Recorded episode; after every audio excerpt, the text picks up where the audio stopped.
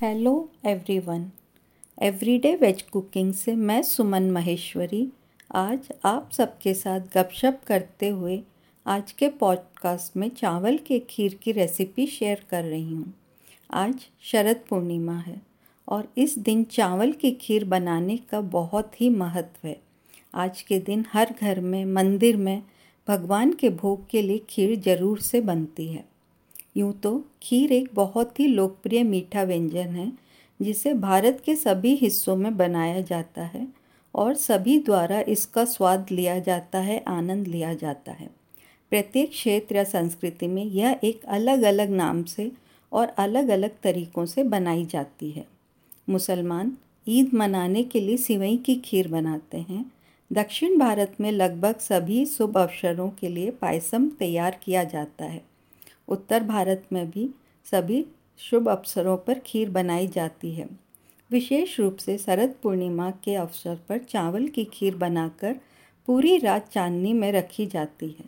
ऐसा माना जाता है कि शरद पूर्णिमा पर चंद्रमा की रोशनी मीठा अमृत बन खीर में समा जाती है, जिसमें एक हीलिंग गुण होता है जो हमारे शरीर और आत्मा का पोषण करता है।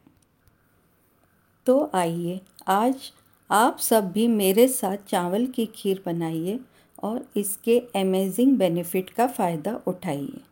यहाँ पर मैं चावल की खीर की अपनी रेसिपी शेयर कर रही हूँ। आइए, अब आप चार से पाँच सर्विंग के लिए सामग्री नोट कर लीजिए।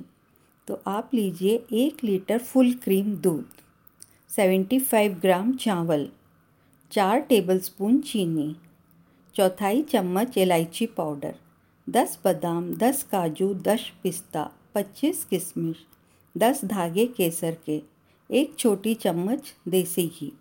आइए अब आप बनाने का तरीका नोट कर लीजिए। चावल को धोकर पंद्रह मिनट तक पानी में भिगोकर रखें।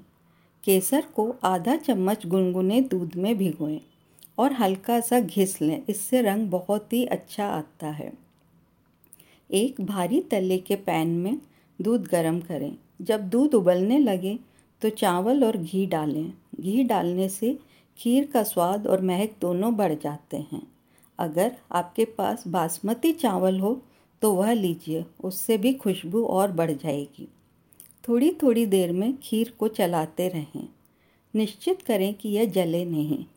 खीर को तब तक पकाएँ जब तक कि चावल ठीक से पक ना जाए और खीर गाढ़ी ना हो जाए। अब चीनी डालें। खीर को चलाते रहें। कटे हुए बादाम, काजू, पिस्ता और किशमिश डालें। गार्निशिंग के लिए कुछ मेवे अलग से ज़रूर रख लें। इलायची पाउडर और केसर डालें। पाँच मिनट तक धीमी आँच पर खीर को चलाते रहें। अब आप आँच बंद कर दें।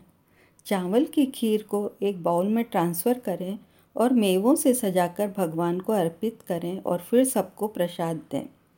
आप सबको शरद पूर्णिमा की हार्दिक शुभकामनाएँ। आशा करती हूँ आप सबको आज का पॉडकास्ट पसंद आया होगा। अपन जल्दी ही फिर से मिलेंगे और यूँ ही गपशप करते हुए एक और नई रेसिपी बनाएँगे। Bye have a nice day